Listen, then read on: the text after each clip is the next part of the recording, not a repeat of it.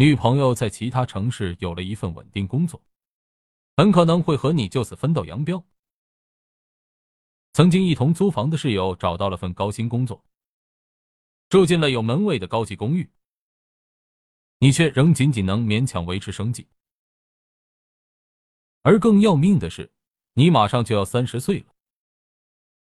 这种焦虑感是否似曾相识？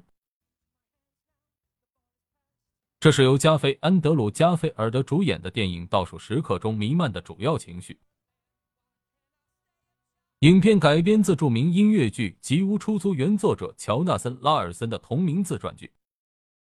是执导了音乐剧《汉密尔顿》的林·曼努埃尔·米兰达的长片处女作，所以也融入了许多米兰达本人的人生经历。一九九六年登上百老汇的摇滚音乐剧《吉屋出租》。和如今的汉密尔顿一样，都堪称轰动全球的现象级作品。它反映的社会问题、话题深度改变了世人对音乐剧的定义，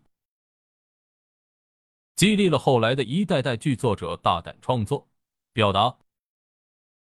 不仅获得了托尼奖最佳音乐剧奖、普利策戏剧奖，并在百老汇上演足足十二年。《吉屋出租》中最出名的歌曲之一《Seasons of All》，其中文版去年还因刘昊然、张睿的翻唱一度在中国风靡。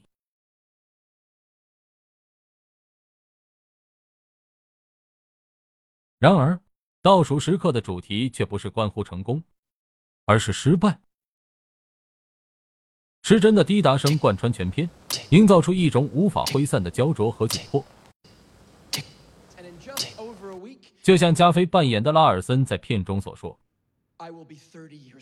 他的偶像斯蒂芬·桑德海姆二十七岁时就有作品登上百老汇，即使是他的父母，三十岁时也已组建家庭，育有两个孩子，还有稳定工作。而此时即将年满三十的拉尔森还一事无成。拉尔森写了八年的科幻讽刺剧《傲慢》卡在了最关键一首歌上，而他对此却毫无灵感。他很怕自己从当服务员维持生计的音乐剧作家，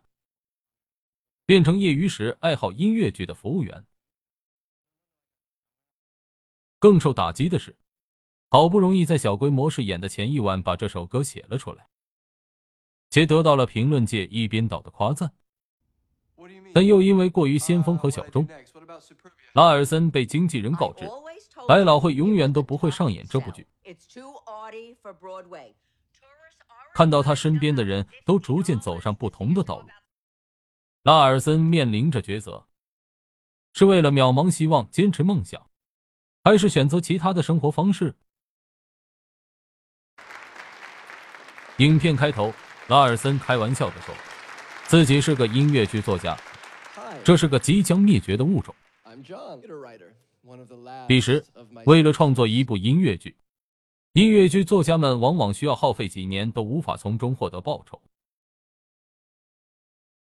而他们的作品又不能仅靠纸笔完成，需要制作人、投资者、演员与乐师，以及会欣赏、愿意买票来看的观众。受这些条件限制，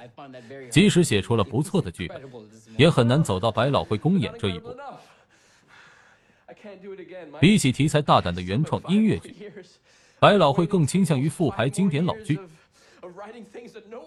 舞台上讲述的大多是旧时的人和事，安全保险，没有争议，却也没有新意。不过。就在拉尔森几度想要放弃的时候，音乐巨蟹的元老级大师桑德海姆的几次肯定，让拉尔森不再害怕下一个八年，终于重新鼓起勇气，开始继续创作下一部作品。值得一提的是，去年年底，就在倒数时刻上映一周后，桑德海姆这位创作出《唏嘘故事》《理发师陶德》等经典名剧的音乐巨匠辞世。其实年轻时，桑德海姆也曾获得前辈奥斯卡·汉默斯坦的指引和提携。而在桑德海姆取得了地位后，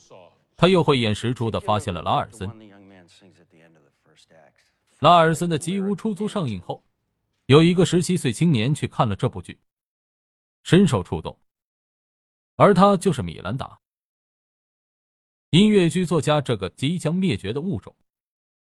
不但没有走向灭绝，一代又一代的音乐人还持续着大胆创新以及越来越鲜活的表达。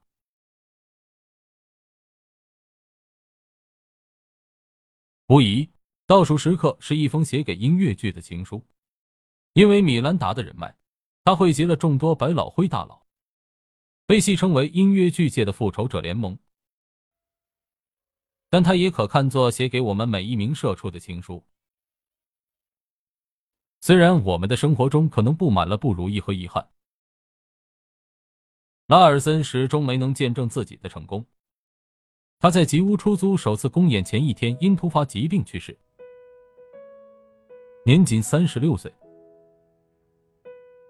虽然生命本身就是一场走向死亡的倒数计时，但我们仍然要拼尽全力去生活。一年之中共有五十二万五千六百分钟，你用什么来丈量一年？在《Seasons of Love》这首歌的开头，就提出了这一疑问，